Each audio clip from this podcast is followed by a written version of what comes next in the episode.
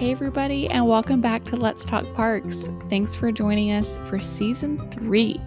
We are kicking off this episode by talking about industry trends and thinking about three different trends that you can expect to see this year or into the coming years.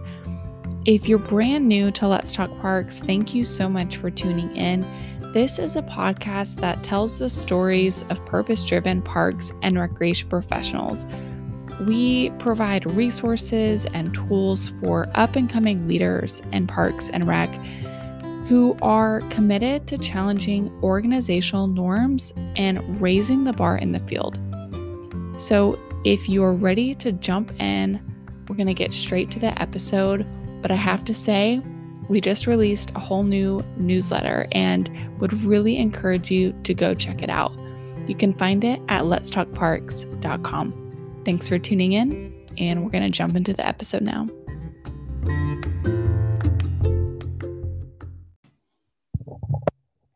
All right, everybody, welcome back. This is season three, and I am so glad to be joined by Anthony and Marissa. How are you guys?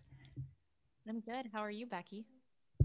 Doing good. Doing good. I'm glad that it's uh we're cruising into 2021. Things are kind of slowing down a little bit and feeling a little bit more like normal even though things aren't really normal, but it's good to be back on the show. So I'm glad you guys are here.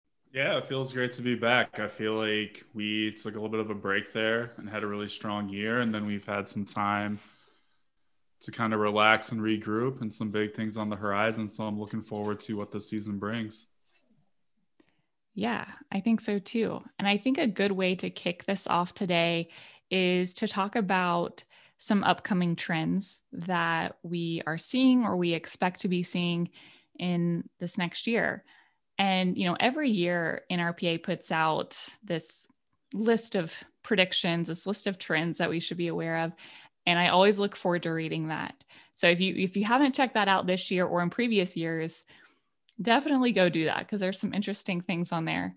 Um, but I I thought it'd be interesting just for us to use our own experience, and also because we've talked to people out in the field, we've we've had all these different interviews and um, and also just offline in our in our day jobs where we see what's happening. And so I wanted to bring us together to just talk about one trend that we're each seeing that we think is going to impact the field this year.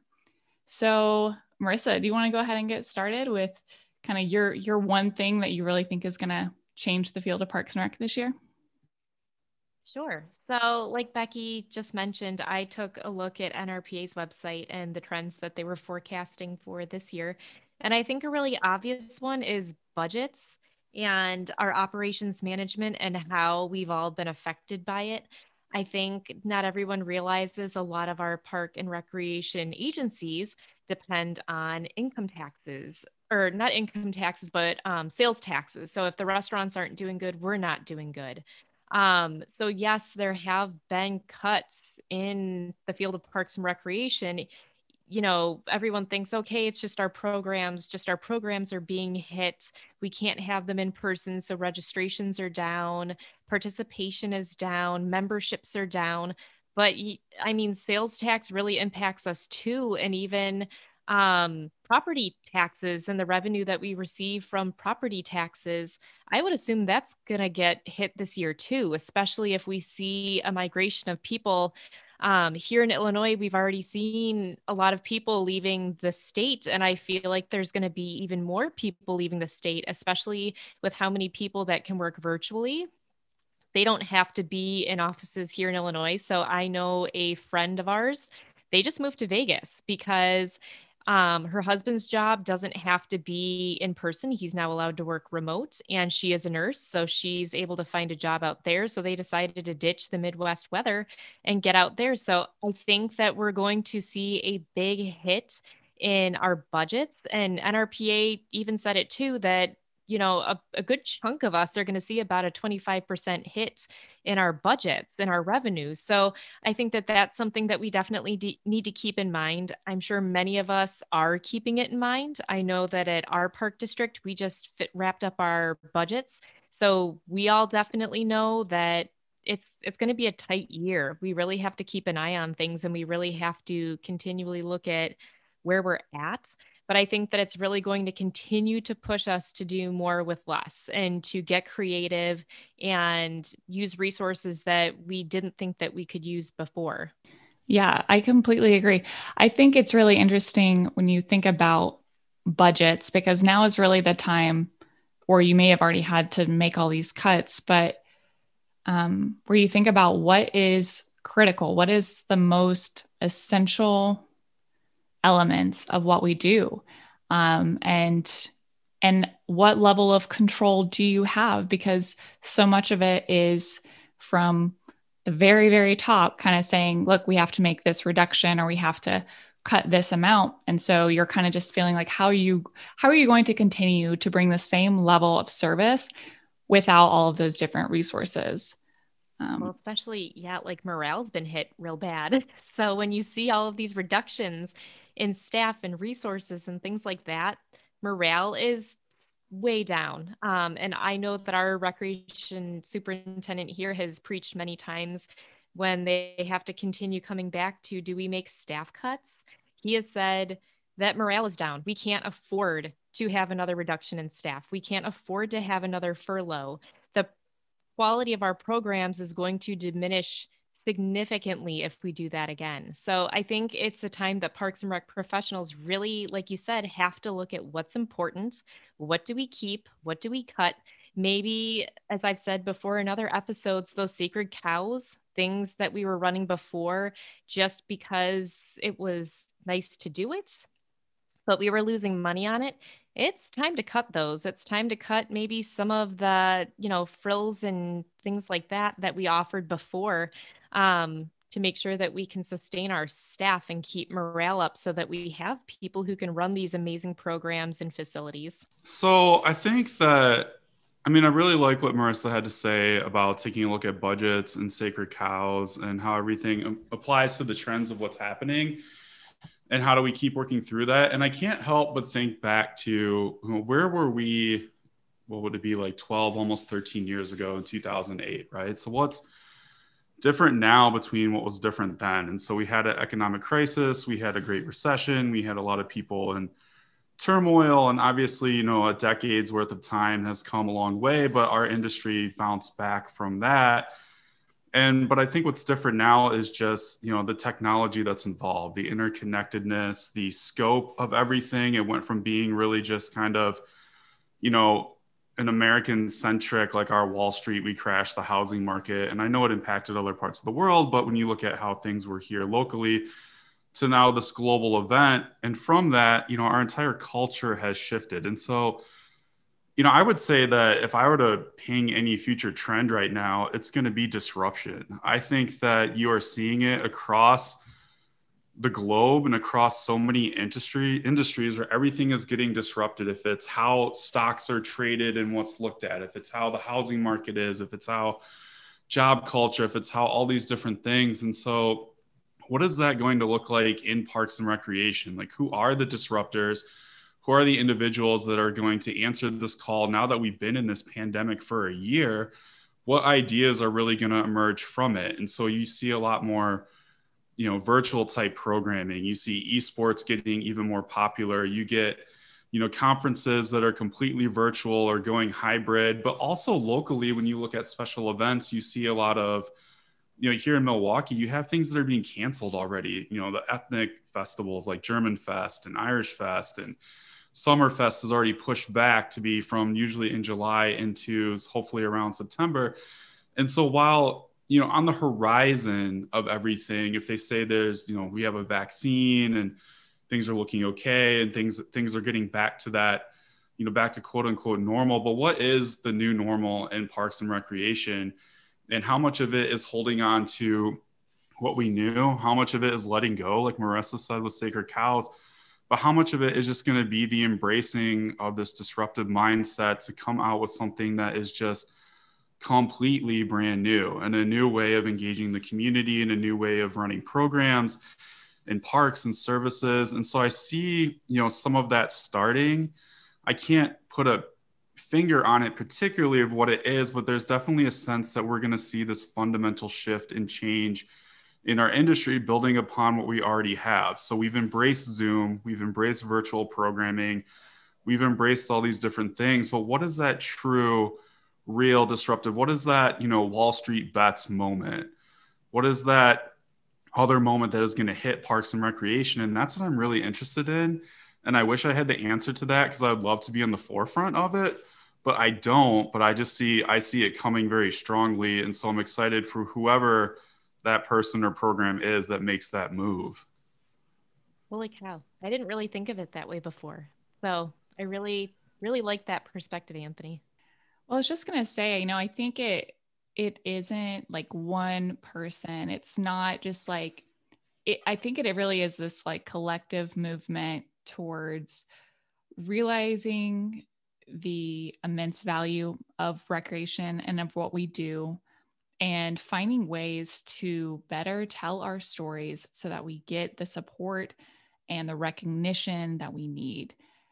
And so I think, you know, that's been happening, but it's really about like what that's a nice thing to say, but actually, how does that come to life?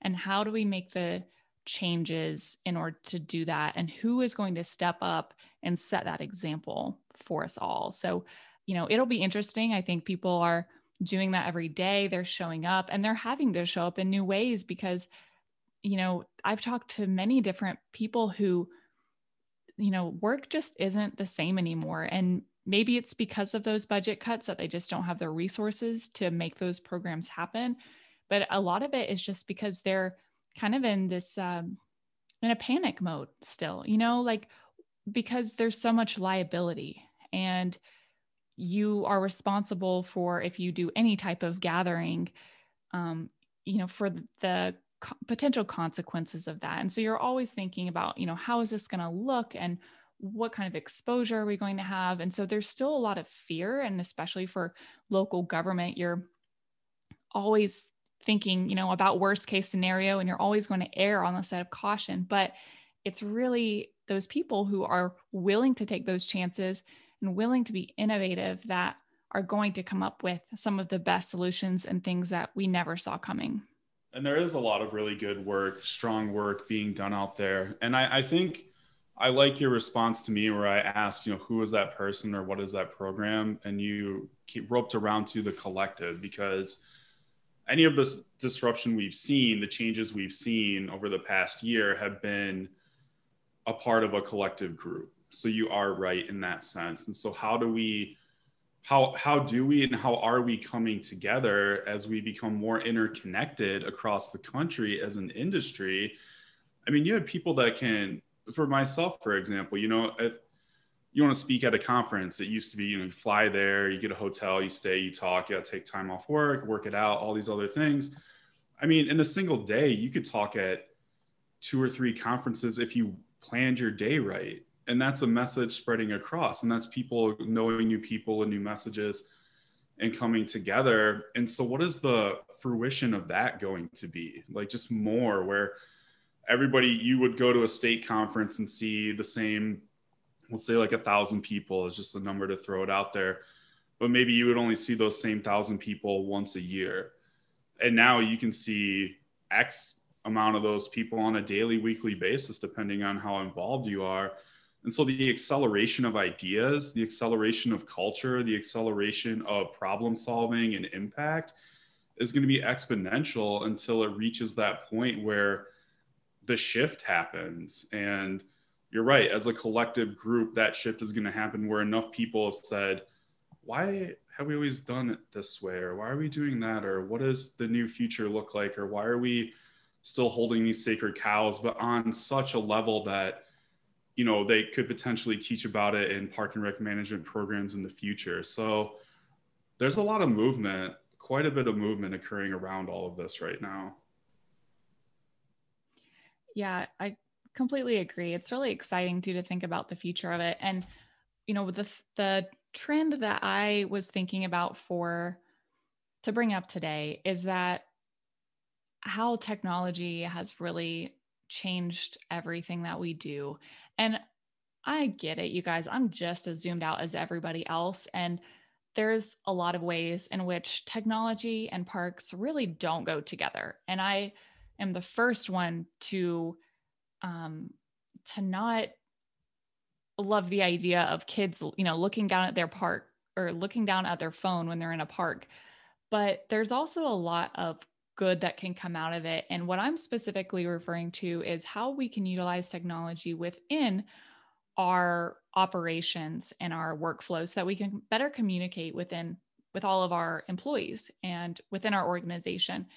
And so there's so many different like moving pieces that we've had to manage if you are, you know, in charge of programs or a facility or above um, you know, multiple different divisions. And you know one of those might be staff scheduling right? So you might work use an external scheduling system and then you have to communicate that way with them and that's because you're dealing possibly with hundreds of part-time or seasonal employees. Um, i think that that's been a big thing but then you also have these other systems like you have your maintenance tracking system and ways that people can report outages and uh, park issues and you know things that need to be fixed in your facilities and that's kind of been this separate thing that requires a lot of moving pieces. And then you also have, um, uh, you also have like your asset management system, right? So keeping track of your fitness equipment and all of these different things. And so, that being said, um, all of those pieces in combination with your registration system and actually processing payments and memberships and programs, I imagine all of that really coming together. Maybe it's not this year, but very soon to to combine to this working system so that everything is communicating with one another and people can do their jobs better. And so it's almost like we're going to have to really focus on technology here for the next couple of years so that we can stop focusing on technology so much. It's just that everything is so new right now. But once we get it figured out, then we'll be able to better do our jobs because then we can communicate more effectively because then we can report those outages better because then we can you know assign tasks and see how things are are working or not working. And i just i see that there's still so many agencies and parks and recreation that are missing those critical workflow pieces and it's causing these slowdowns. And i think if we can kind of work through and problem solve some of those technical issues, then um, down the road, we'll be able to kind of fine tune our operations and work more like a business, a, a, startup, you know, which I know sounds crazy, startup being um, very lean and agile and flexible, and then local government being the complete opposite of that. But I think if we want to survive and thrive, then we'll have to think about those the things that startups do best and implement those as much as possible into our workflow. I'm curious what you guys think about that.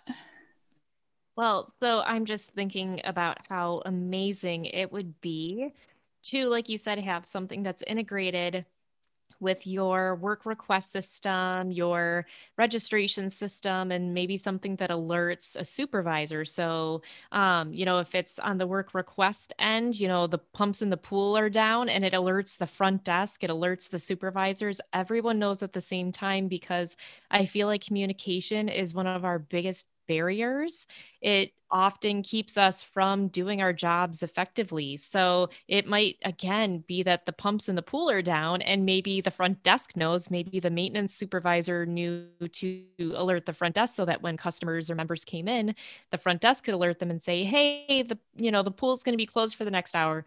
But does like the executive director know? Does the superintendent know? Does another facility know so that when someone calls and says, Hey, is the pool open today?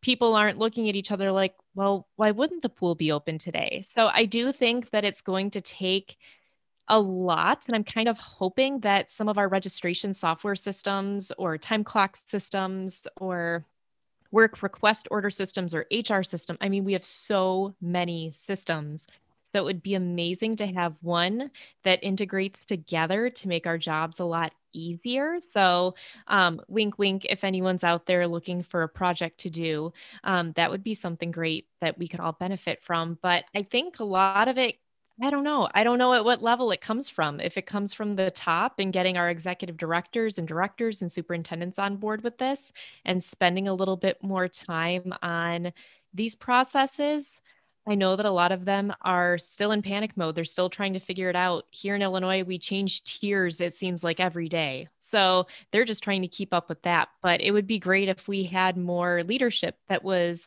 innovative and interested in being ahead of the curve instead of trying to figure out ways to react to what's going on around us and all of these different systems and emergencies and fires that we have to put out on a daily basis. Well, it was like Marissa was saying earlier, like you in her eh, department, you know, you were saying that you can't afford to let anybody else go because morale is just too low and there's only so much that you can do before people just start, you know, eh, actively disengaging, right? And mm-hmm. it, it's the same type of thing. You can't afford not to innovate if you're not thinking about what's next and how you're adapting. If you're just trying to keep your head above water, which I understand is like all we can sometimes do besides managing, you know, everything else that's happening. But that is, you know, I think we'll just see huge shifts of of agencies that either are able to adapt or those that are just kind of wait waiting and trying to see what will happen. And i just don't think it's it's going to fare that well for those agencies unfortunately. I agree no i mean i i agree with we're all in agreement with what we agree with but it's just one of those things where like technology is such a huge player in it. It can be so effective. It can be so operational. Um, i think part of the challenge too is what marissa talked about earlier with like budgeting and money and just having the funds and resources. I mean i know i walk around state conferences and nrpa sometimes and there's a lot of really cool tech out there that places are pushing but if you talk to a lot of people you know most people still kind of use the same registration software that everyone else has and there's there's no shortage of these things showing up. And so i think as we adjust and resources become more available and we're able to actually have those conversations at the decision making level to integrate some of that technology it'll be fantastic. And i also you know it's like a, a morale and mental health and wellness standpoint also just having resources for the staff that you have left to make their job easier and help them feel more interconnected and like they're making a difference and everyone's on the same page and team i think that that would be a huge component of it too because i think you know obviously we have a mental health crisis in our industry as well right now. And i mean that's a trend where a lot of us have seen a lot of cuts and uncertainty and this is the second go around for some of us who were working full time in 2008 and any way to utilize the technology and the togetherness to kind of boost it. So maybe your like your staff team is feeling low but how can you use technology to engage with another staff team and do some cross whatever team building and boosting and morale and welfare things of that nature. So you know maybe interesting on that component to you know talk with a whole segment of our industry that does that um you know military morale and welfare the navy the army the Air Force, I do believe, all have branches that their main priority is recreation programs for individuals in the military, which has got to be stressful with deployments and what being a part of that life entails. And so maybe there's some crossover opportunity to reach across the aisle there. Therapeutic recreation specialists as well. I mean, they deal with a lot of these things, social and emotional health. And so as we talk about technology and interconnectedness, I could see the branches of our industry merging together a little bit more to have those conversations so that we're not so siloed because you know we spend so much time giving back to our communities but we really need to focus on ourselves as well too if we're going to get through this and be well on the other side of it definitely and it just made me wonder like why are we such silos why why do we keep ourselves so separate from like therapeutic rec mun- municipal rec uh, military rec. Like, why are we so segregated? We're all here for the same reason. So, yes, we might specialize in certain things, but I, like you said, I think we could learn so much from each other.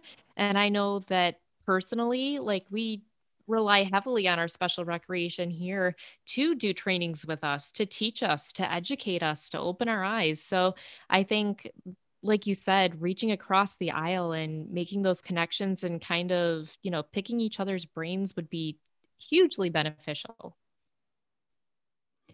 Yeah. And there's really no better time than right now um, when we need those ideas because you never know who is doing what and where they're doing it and how it's working. And so um, I think that is continued validation to keep sharing the stories of professionals that we hear. And so uh, to just bring it back home, you know, like we have so much gratitude for you guys when you listen to episodes, when you share episodes, because it helps the message get further and helps more people find those cool, crazy ideas that just might work. And, you know, even if you listen to 60 of these episodes and none of them work, but the last one does, and you get one little nugget that you can take and do something awesome with. That's what we're here for. And, um, you know, we're really excited to see what this year is going to bring. And, um, and we just want to thank you guys for coming along with the um, on the journey with us for season three. And man, I hope 2021 brings good things to everybody. So thank you guys so much for being on the show uh, for this kickoff episode. Any closing thoughts so we should end on? I think we're trying to get better about sharing ideas on our Instagram page. So if you are looking for a little bit more inspiration outside of the show, check out our Instagram page. But I too think that this is going to be a really good year. I just feel it. I know that good things are about to come and more people are starting to pick up on this and they're hearing about it. And I think that we could do some really amazing things in the field. I mean, I definitely agree. It's going to be an amazing year. I think it's going to be really fantastic and we're going to see a lot of it. And to rope back around to what I said before the disruption, the change, the fundamental shift in what we do and how we do it I'm looking forward to seeing that because I know that the end result will be something positive for our industry and positive for our communities as we go forward. So I think that's what I'm most excited about. And the conversations with the people that we're going to have on the show this coming year, I think it's going to be something that really moves all of us forward. Thank you guys so much for being on the show. And until next time, let's talk parks.